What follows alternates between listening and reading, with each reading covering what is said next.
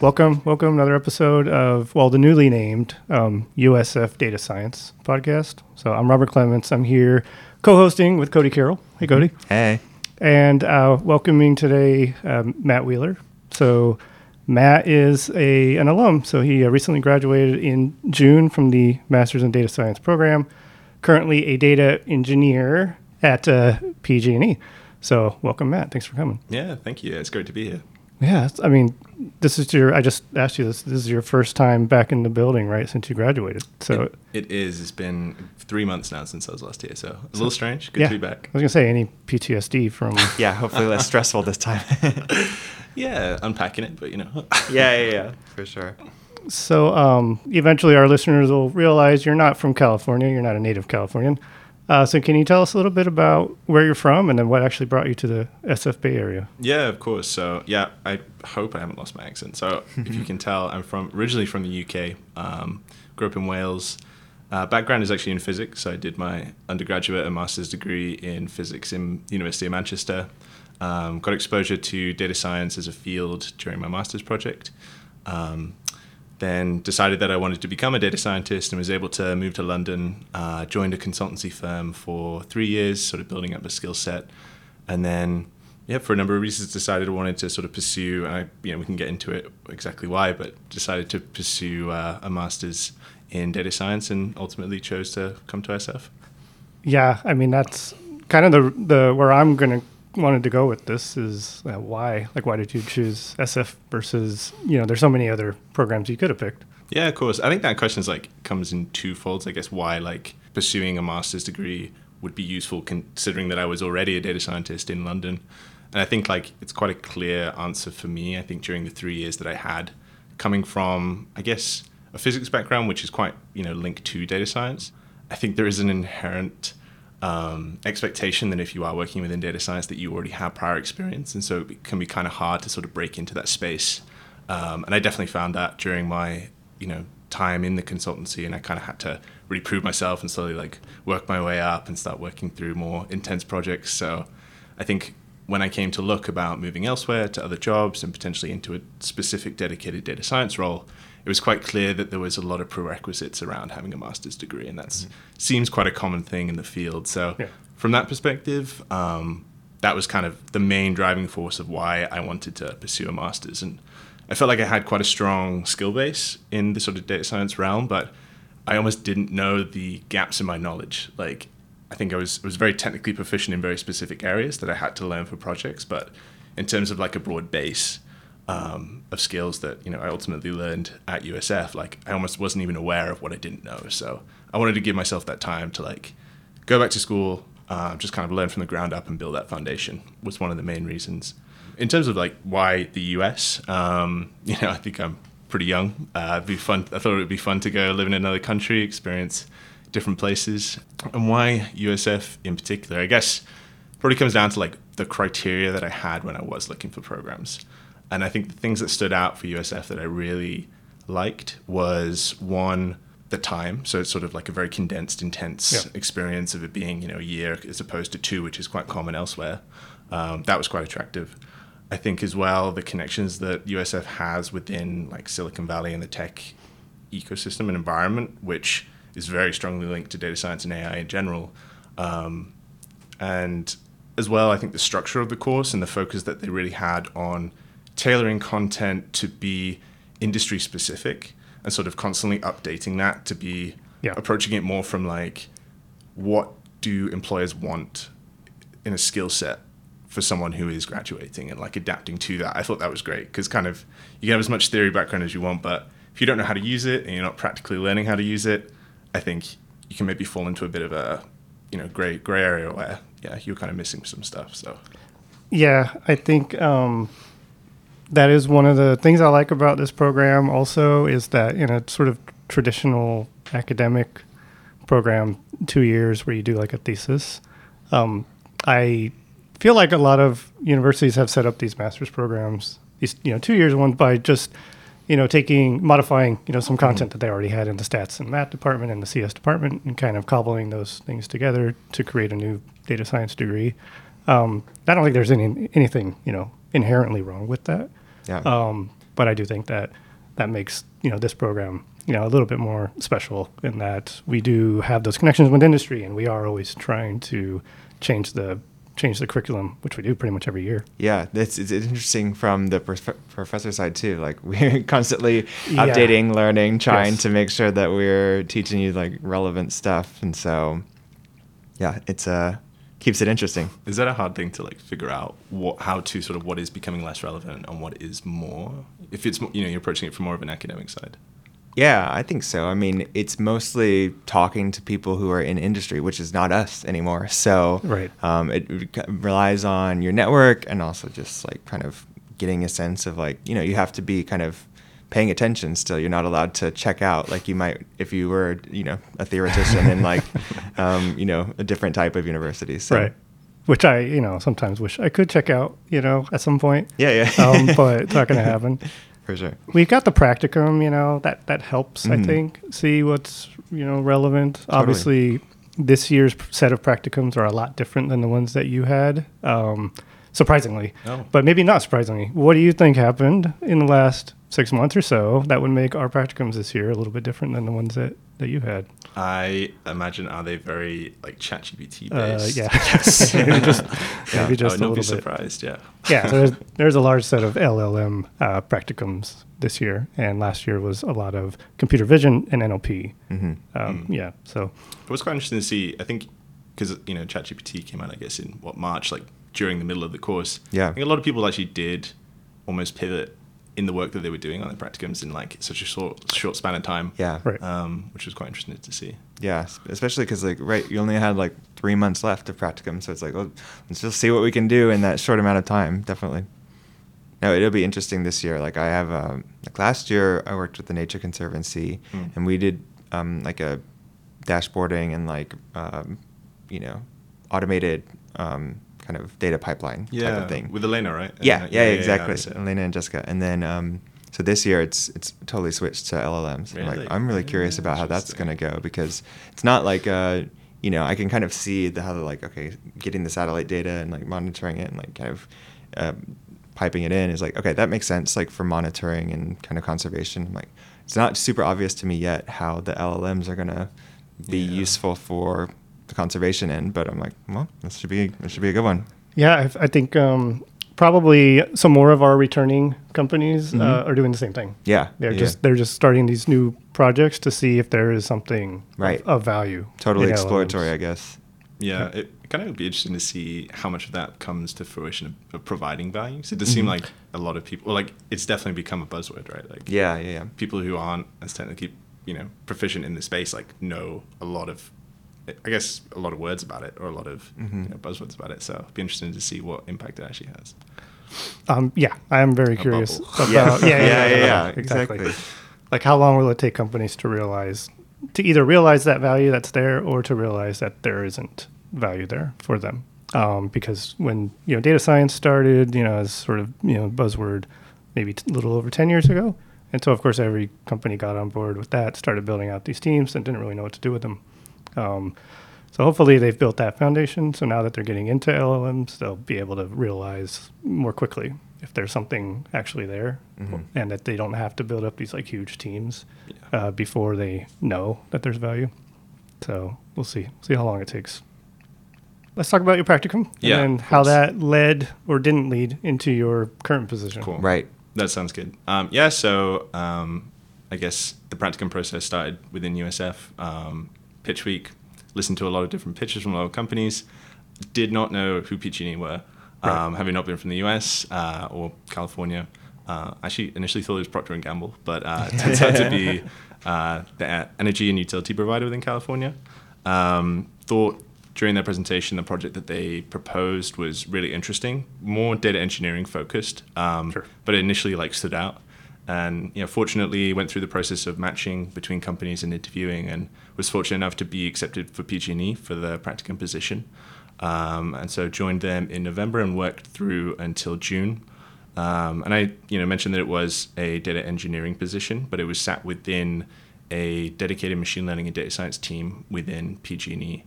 Um, I guess I can give you a little bit of background roughly around the, the, the problem statement and what they were trying to work on. So, um, or just I guess the state of data science within PG&E, I was personally quite surprised coming in, you know, being a regulated utility Yeah. company. Right. Um, and having sort of worked with a lot of different industries and companies in my previous job, I was expecting quite a low bar in terms of like their adaptation to data science and their utility of it within the company.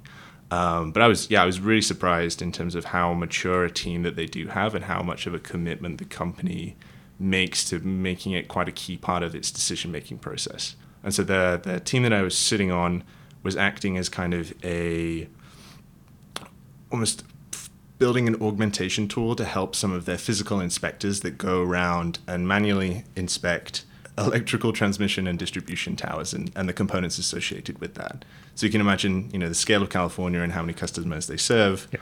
Um, the amount of equipment that they have is is massive, and so there's a real emphasis to try and improve the efficiency of that process and to make the lives of the inspectors a lot easier. And so that's kind of the approach of the team that I was sitting on. Um, and they were approaching it from a computer vision perspective. So one of the tasks being uh, asset registration. So, you know, being able to look at a tower and catalog exactly what's on the tower and the state of those components as well. Wow. And so they actually contract a drone company that goes around and takes, you know, however many millions of images they have on a regular basis of these towers, uh, and then inspectors inspect those images uh, to be able to sort of like catalog and detect uh, issues. And so the idea was being, can this team utilize computer vision to be able to improve that process uh, and to make it more efficient by sort of highlighting, you know, potential transmission towers to inspect or uh, a number of different like tools. I guess just overall being an augmentation tool for these inspection teams. Yeah, yeah. Hopefully, like you know, make it less labor and human, Yeah. like Yeah. uh, manual, you know, individual people going to all of these places. Exactly. Right? Yeah. Exactly. Yeah. Any sense of how successful that was? So at the moment, uh, well, the, the state of the team when I joined it was it was had, I guess had just gone through. It's, it's been established for a couple of years now, uh, and it's gone through a process of providing and proving business value in terms of the models that they have that have been more proof of concept have shown to be accurate and provide value in that sort of system of inspection. And so when I joined, it was kind of moving more into how do we now take these uh, methodologies and sort of productionize them to be able to like incorporate into those processes and actually add that value Yeah. that it's proven to have shown. Um, and so you can imagine that data engineering at that point is like particularly important. Yeah. Um, and I joined into the team as a data engineer and was primarily focused around the infrastructure of managing uh, labels associated with these images. Because you can imagine, Yeah. particularly within computer vision, like quality of data is so important. Um, and they have a dedicated labeling team that builds these image data sets to be able to train these models. And the QC processes that they develop and sort of the, the methodology around how those data sets are created, you can imagine like a pretty Yeah. intensive and, and super important. Um, and so a lot of the, the data engineering that we did during the practicum um, was kind of building pipelines to help with that QC process, to be able to just have an idea of exactly what uh, images that the labeling team have processed, uh, quantifying how many labels they had, uh, helping with sort of like determining the quality of those labels as well. So there was a lot of different tasks, and it was kind of, I guess, working on lots of miscellaneous tasks that, to help the team achieve that goal. But yeah, kind of worked on that over the, the course of the practicum, and yeah, achieved some pretty cool results. Totally. How many? Uh, just out of curiosity, how many labels? How many uh, observations do you need to make uh, such a, you know, a computer vision algorithm actually functional? It turns out a lot. Yeah. um, yeah, the days. I mean, the labeling team, you know, that they have is working. You know, that's their primary job in terms of they focus on it continuously to build these data sets, and it is tens of thousands of images that they have to go through. And I think an interesting process of that has been seeing how they have built out a QC process to be able to maintain that level of accuracy. Because Yeah. when you are labeling such a large volume, you're having to rely on that kind of taking a small sample to manually, you know, see the QC process for that mm-hmm. and, and extrapolating that. So I think they've done a really good job in terms of like maintaining quality across those data sets. And I think you can see the reflection of that in the model performance at the end of it. So mm-hmm. Very cool. How did you go from the practicum to actually joining as a full time employee? Are you even on the same team or are you on a different team? I am on the same team, Okay. working with the same people, doing the exact thing that I was did the day before I left on my internship. So it's been a very seamless transition into working life, which has been uh, great. And yeah, I'm extremely happy to be back on the same team. I really enjoyed my time there. In particularly, the experience at PG&E has actually been pr- incredible, and for a number of different reasons. I think one, the like the team that I was working on and the atmosphere that they actually foster was incredibly supportive and I guess relaxed, which was really nice. I think the the level of expertise that they have within the team has been really good in terms of like accelerating my skill set and being able to learn from really talented and experienced people and the, the quality of the sort of tasks that they're working on you know talking through the, the use case um, of the team that i'm on like there's pretty advanced topics for you know the type of like company that and the type of uh, industry so i really enjoyed my time and i think when they you know mentioned that there was the possibility of joining at the end like for me it was a very easy decision to join so. Nice. That's awesome. Um, we you said you you had mentors who kind of were in all sorts of domains. Were they mostly data engineers to begin with, or were they data scientists who became data engineers, or um, you know what what kind of skill sets did they possess that helps you kind of learn from them? yeah, so I think like composition of the team, it's a fairly small team, um, which is nice. I think we're currently at about six to seven people continuously working on the project, mm-hmm. which honestly is quite nice in terms of the scale to be sort of be able to like collaborate and and build I guess those like professional bonds, which is great. Um, they the majority of them are kind of like data scientists. There are a couple of people who are focused more on like uh, ML ops mm-hmm. and that kind of side of things, and building out the sort of the web infrastructures to support this kind of application. But yeah, in terms of like what their backgrounds are to be able to support me, I think that they are expert enough in a number of different areas that like whatever question I have, they have an answer to. So I haven't reached the point where they're like, I don't know that yet, actually. So, That's awesome. Which is really nice to be able to have that support network to lean on. Um, yeah. I can't yeah. remember if you mentioned this already, but how how large is the actual data engineering team itself? So I am actually so my technical role is a data scientist. Um, okay. But going in with the with the premise of being a role that kind of forms a hybrid between being a data scientist and a data engineer. So kind of I think why I think the role that I was given is sat between that middle ground because it's quite good from someone who has a data science data science background and is passionate in data engineering to be able to have the context and understanding of like the application they're trying to achieve and like there is such an overlap between the two fields that I think it's there is, there are roles that sit between those two. Yeah. Um, in terms of the size, like the data science team as a whole within PG&E is about 80 people, uh, spread across different areas, and you know that's grown. I don't know what percentage that's grown in the last 12 months, but it's a pretty rapid growth in terms of like how much the company is like embracing data science as a topic. And you can see different teams um, popping up in different sort of like uh, areas within the company, and they're trying yeah. to the way that they're sort of like structuring it to sort of manage those teams is pretty interesting. Yeah, that is a pretty sizable um, group, especially you know yeah. I didn't have you know any clue about what what the size of it would be in PG&E, so that, that's pretty big. Um, well, maybe yeah, maybe let's talk about this, right? So yeah, you are a data scientist by training, and you have this interest in data engineering. But on the data science side, like when you're um, thinking about these computer vision models, how are they doing it? Like what what are the um, what's the kind of anatomy of these models, right? Uh, to me, it kind of sounds like two different problems, right? Identifying what's on these structures and then identifying the quality of it. Are they like conditional models where first you figure out what's on there and then you um, figure out the quality, or is it all in one? Yeah. I mean, can you speak generically, yeah, I guess, yeah. about like what Cody just said? Is it sort of like this conditional type of model, like conditional on the fact that like detecting this whatever piece of equipment then what is the. I don't know probability that its quality is something or other. Yeah. So th- I think like an, the interesting position that it's in at the moment is almost the work that they have done up to this point has been proving a lot of different individual tasks and now they're at a point where they can stitch those together into productionized like pipelines right so mm-hmm. number of different ones that they have so one being almost like an object detection process of being able to you know train a model to be able to pinpoint an area within an image that fits a specific task that the labelers have like constructed and the data set constructed.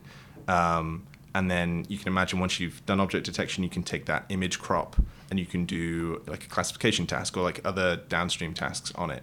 Um, and so they're at this point now of like, you know, you can construct these different pipelines and that service different uh, use cases. So totally. In terms well, of like the actual technology, um, I think their approach has been very much like output driven in terms of they have a goal that they're trying to achieve and they are i think through their proof of value process has been very much like trying different architectures different models um, to achieve that and kind of approaching it from more like we want to achieve this level of accuracy and, and performance from a model whatever that turns out to be through this process so Sure. Yeah, yeah. Kind of agnostic to the architecture unless it's proven like it's, it works, right? Yeah, yeah. That's, you know, that's a nice approach. yeah. No, it sounds like um, you were lucky in that you found a, a, a role where you actually get to do sort of um, both, you know, the data engineering and the data science. Because I was going to ask you, like, how you felt about getting a degree in data science, but then taking a role that's primarily data engineering. Um, because a lot of data engineering roles, uh, you know, people, data engineers that I've worked with in the past were m- solely data engineers, and for the most part, didn't have a clue about machine learning or anything. Um, and your role does not sound like that.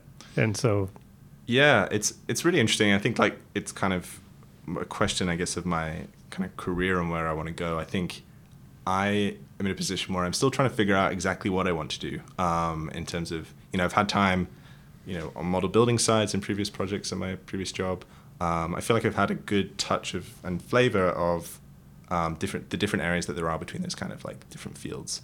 And I I think I'm approaching it in terms of like just figuring out what I think I enjoy, pursuing that, seeing it, and changing if I need to. And I think that's one of the things I enjoy and have about the position that I'm at at the moment in terms of the internal flexibility of the role is such that they are very perceptive to people's needs and what they want to do and very open to being like, hey, I want to try a little bit more on the modeling side or like, hey, like machine learning op- operations and that kind of productionization is like sounds really interesting. Can I have a role in that? And they are completely open and and uh, receptive to that, which for me I feel like is almost like gold dust at this point. So of my stage in my career, trying to figure out. So you know the work that I'm doing now, I'm I'm finding extremely interesting, and I'm was super happy to rejoin the team and continue the work. So yeah, I think from here it's just continuing that process of, of figuring out exactly what I want. So I think like one thing I did discover during the master's program that was almost worth it in itself was kind of um, I feel like data science is such a broad spectrum of you know one side almost like EDA exploratory like model building and the other side touching into engineering and MLOps like productionization like models things like that. I think the the course very much showed me that I lent more towards that productionization and I wasn't as focused or, or or keen on kind of just like the exploratory side of things. And that it was useful in itself to just build up the foundations and knowledge in that area but also to know that actually you know I want to turn and focus my career on this. So you know that process of going through it I think really like solidified it and I don't know if I'd have reached that point as fast if I hadn't have gone through that process so yeah, when you were saying you were working as a consultant before, what, um, which of those two ends of the spectrum were you mostly working in? Uh, e- everything, yeah. So the the pro and I, maybe sometimes the con of consultancy is you are where you go project to project, you know, Right. industry to industry, and the use case and the work changes very drastically. So over the three years, kind of worked on everything from pretty much data analytics um, all the way through to like training transformer models for like NLP applications and, and kind of everything in between. Um, so that was really good to get that experience, and I think like that kind of like pushed me to do the masters to be able to get the foundation and then to almost narrow in even more on like my focus but Yeah, yeah, totally. Yeah, because I'm like, for instance, right, my experience, I'm like, I don't, like, before this, right, like, I was a statistician and then a practicing data scientist where I was doing, um, you know, more quantitative things. So it's like, the, the data engineering stuff, it's really kind of come on to the scene and become such a big thing really quickly. So it's nice that, you know, you're able to I guess in this this experience like really adapt and be like, okay, well, this this is a really good, really good thing to learn right now. yeah i think like you know having more exposure to the role itself i think you kind of realize like how important it is and how much like other disciplines and areas lean on it you know without Totally. like you know good quality data and easy access to it like you can't yeah, you can't do be very anything, sad, so, yeah. very sad statisticians out there with poor quality data. yeah Yeah, it's a good thing to learn right now. Uh, we just added on this extra couple of months at the end of the data science master's program where you can stick around and get, um, you know, an added specialization, added training in data, data engineering, right? So it's like, like we were talking about, having to adapt to what's needed in the workplace, right? That's and kudos to Diane for whipping that out in less than a year, right? Right. Was- Yeah. Yeah, record time. It's Yeah. it's pretty fast. Yeah, and then so it got started this fall. It's the first um, first cohort is in there, and I mean that you know they're doing like stream processing. MLOps is part of it as well, um, and uh, data architecture. I don't. Mhm. I wish I was more familiar with that. I'm not. I'm not teaching it, so I don't. I Data don't know. Lakehouse. Oh yeah, like all yeah. Some of course. warehousing as well, I think, is it? Mhm. Yeah, yeah. Yep. So all that all that's included. So since we're we're talking about this data engineering extension, um, and you happen to land in a data engineering role, I mean, were you uh, at the time you were here as a student? That whole extension program was being put together, and you knew about it. So, um, did it ever cross your mind that maybe it might be, you know, a useful uh, addition to your data science degree? Yeah, I think for me, I was very close to actually doing the extension. I think the time that it got pulled together, because it was fairly last minute in terms of when it was introduced as an option, um, like myself and everyone else was kind of going through that job process already. Um, so I like the syllabus that they provided. Um, I think for me, I was I was far enough down the job hunt line that I was fairly content to continue with that, Yeah. even though it would have been good to learn these things. Um, I think given you know coming in again if I was like reapplying and joining again, I, I probably would. And I, and I think, I don't know whether you're given the option to decide later on in the program or not, but I think for me, I enjoyed the course more and more as it went on because things became more technical. Yeah, Like I think right. the first kind of like, the first, maybe even first half of the course is very much like building up that base, getting everyone on the same level and learning the fundamentals. And then, you know, you jump into spring and summer semesters and it's very much a case of like, deeply applying these things in like deep like thorough projects and i really enjoyed that part of it and i think like it sounded from the syllabus that they set up in the concentration that that was just going to like keep going so i i was like su- i was super interested in it but i think i was far enough and i was safe enough choice of getting a job so i was like okay Right. i'm good Yeah, yeah, Um, totally. And and you know, you can always do it down the line, right? Alumni can come back and That's true. Oh, you, true. you could. Yeah. You could even just take one one of the courses if you were interested in the stream stream processing one. I Then, then you that. could do that. okay Yep. that's good to know You were up in Washington. You're a, a climber, a mountaineer. Is that right? I hesitate to call myself a climber and mountaineer because I don't know if I'm good enough, but I really enjoy it. um, it's kind of like my main hobby. Um, and yeah, I was lucky enough when I was given my job offer to have two months off from the end of the course to my start date, which I think is very rare. And I was very grateful that that was the case. It was a good time to decompress. Yeah. Um, yeah, so I, I went traveling. Was able to do some climbing in the Alps and then go up to Washington State to do some as well. So yeah, a good respite from a pretty intense year, but yeah, Totally. good fun.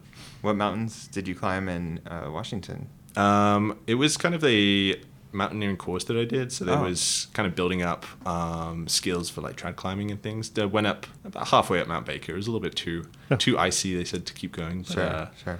But yeah, it was uh, it was just a really good sort of like building up the skills and the, Yeah. the safety aspect of uh, trad climbing, which I did not realize is very dangerous. Yeah, very important. Yeah. very dangerous. That's awesome. Your, your practicum transitioning into a full time role at PG&E. Every student right now who's listening to this is going to want to know how. How do they do the same thing? Um, was this just a case of kind of being, you know, in the right place at the right time?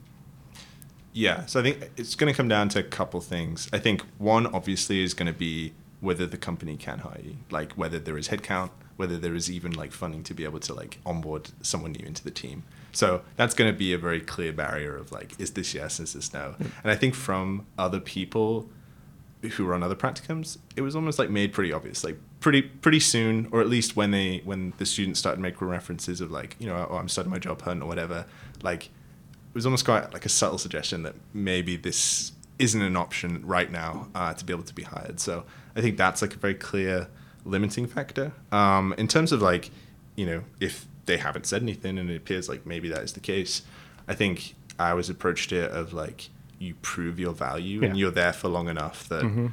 if they feel by the end of nine months they'll have a good idea of your skill and if you've worked hard and proved yourself like you put yourself in a great position for them to be like yeah this guy's you know a useful team member and i think like it'd be great to hire them so i feel like i was fortunate enough to be able to join i think like the the fact that I had highlighted that I was interested in more of the data engineering side, like they had a clear need of like we are going into a productionization phase, so this is going to be really important for us.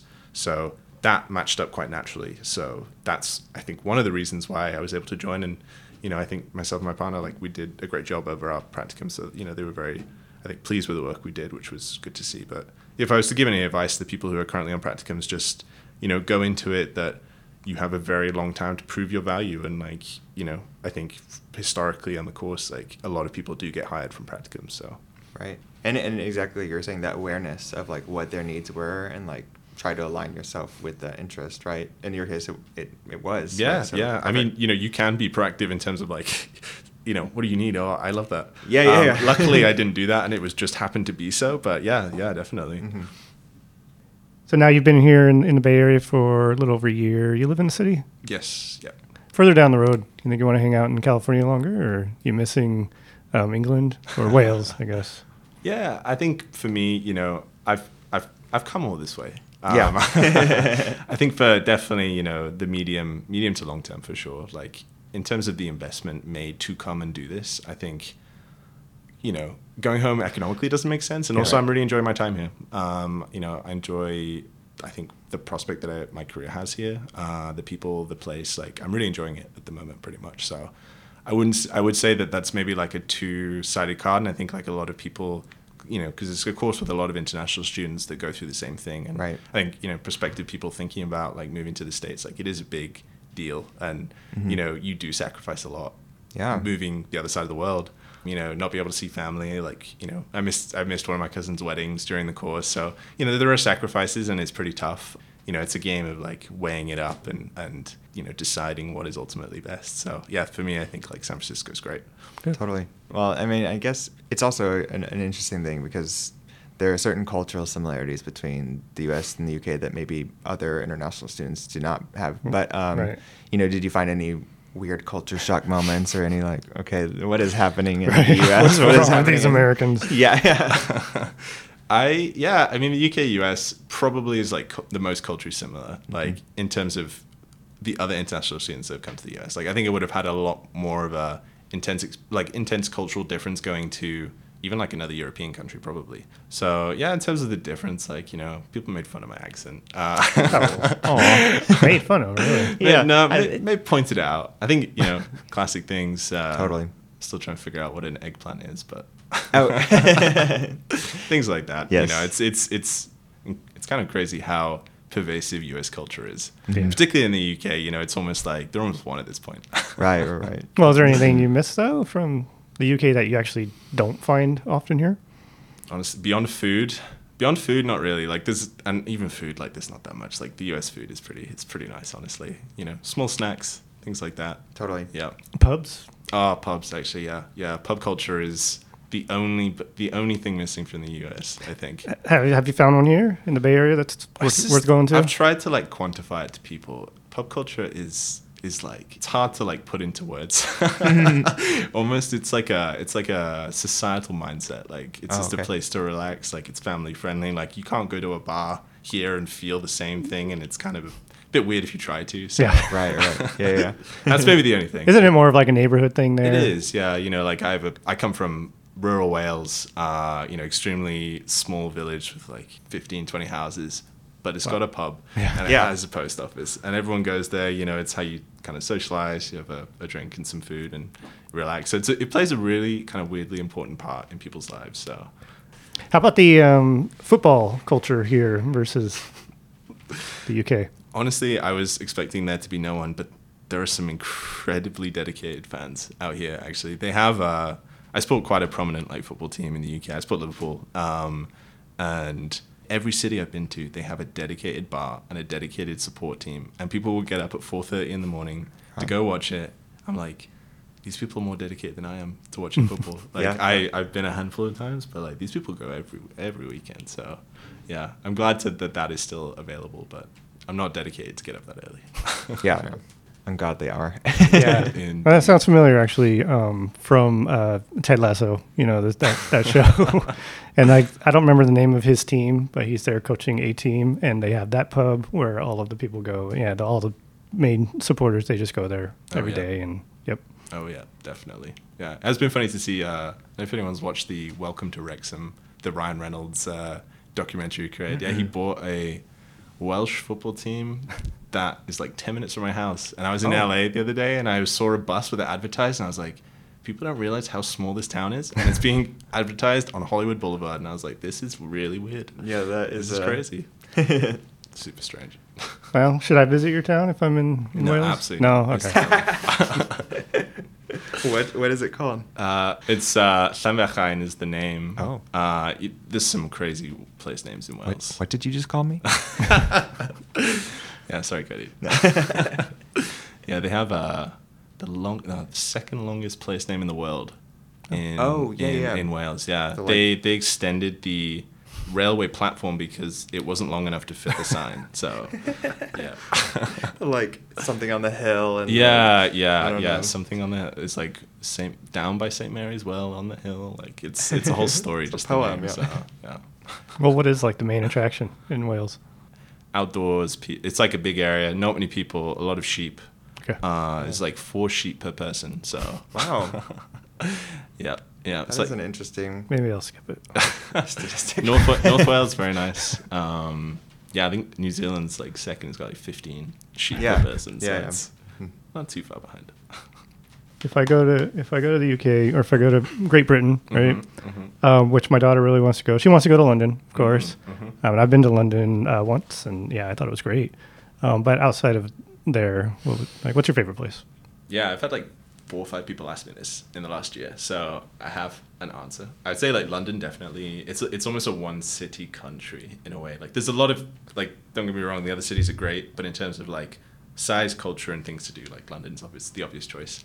Uh, maybe the second one to that, Edinburgh is really nice. Yeah, I've been there, I thought Um, cool. Yeah, yeah. I've only been once, which feels like a waste, but. uh yeah, I would say Edinburgh definitely. Uh, nature wise, like Scotland just wins uh, if the weather's good. So yeah, the Highlands are great. North Wales, have to put it in there. Okay. Um, but yeah, everyone should go. Sounds good. Yeah. No, I'm sold. Put it on the list. I will. When you were kind of adjusting to SF Bay Area living, how did you balance your time? What did you do outside of work, school to make it feel like okay, this is you're actually having a full life here, not just you know Yeah, engrossed yeah, in, the- yeah. the program? right. Yeah, I mean, the realization that it was going to be an extremely intense year started pretty much from day one. You know, we were sat in the welcome meet at the very first day, and we had alumni come in and did a really good job of like scaremongering and being like, "Get ready, this is going to be, you know, a really intense year." And you know, I think you know they were right ultimately. Um, I remember, I can't remember what the alumni's name was, but she mentioned that she made it very clear to carve out time to at least like an hour a day to do something other than work to be able to sort of like maintain that balance. Like for her i think it was going to the gym. Uh, for me ultimately it was like going climbing. Uh, so there's a lot of like rock climbing gyms in uh, San Francisco, and that's actually actually how I picked where I wanted to live. So Yeah. I just put a pin in all the locations of the climbing gym. I was like, okay, I'll live here. This is great. Uh, worked out okay. Uh, I live in the Mission now, which is really nice. Um, but for me, that was like really important uh, to carve out that time. You know, the workload is so intense that you do work all day, you go home, you relax, and then you probably have to work a little bit, and you're you know doing things on the weekend as well to catch up. And if you don't make effort to like find that balance and actually relax and decompress. It can be intense, but I think everyone's settled into a rhythm, particularly after boot camp, because I think like boot camp, for me anyway, that was the biggest testing ground. Like, Yeah. I think if you can get through boot boot camp unscathed, which the vast majority of people do, because I think they do a good job of like they don't let anyone in who isn't capable to do it, right? Yeah, we're not one of those programs that tries, you know, that weeds students out at, when they get here. Right. No. You know. That's especially we're moving across the world. It's like, Yes. yeah, go back. Like, oh, jeez. yeah like it was it was uh, like the interview process to actually join was uh, like super thorough and i was like a little surprised especially like the level of i remember like reviewing the linear algebra that i'd been told like oh that'd be kind of useful and i was like this is pretty like Yeah. the questions were pretty solid and i was like oh okay they're doing a good job of like you know not gonna let you in unless you can do it doesn't mean that you don't have to work like crazy during boot camp that that nine weeks was crazy especially jeff's stats class was uh, Right. my god Yeah. they also said that on first day, like if you can survive Jeff's boot camp, I think you you're golden. So Mhm. yeah, I think with boot camp, like it was really intense. It did a good job of like building everyone up to the same base. But you know, like I said, like if you can't get through it, you know, you were very much set up for the rest of the course. And like the workload, I wouldn't say like dropped off afterwards, but kind of like maintained. It didn't get harder, and and definitely had more breathing room um, for sure. Yeah. So, you know, they did a good job of like showing you what it was going to be like, and you adapted to it pretty quick. Nice. Yeah, sounds good. Well, thanks, Matt. Um, thanks for thanks for coming down back to the office um, after a couple months away. Hope it wasn't too traumatic for you. yeah. Um, Good to see you. Yeah, Yeah, it's really nice. guys did. Really good to catch No, up. It was good to be back. Yeah, I hope we get to see you again in future and be really curious to see where your career lead to. Yeah, definitely. Yeah. It'd be great to come back. Don't be a stranger. Yep.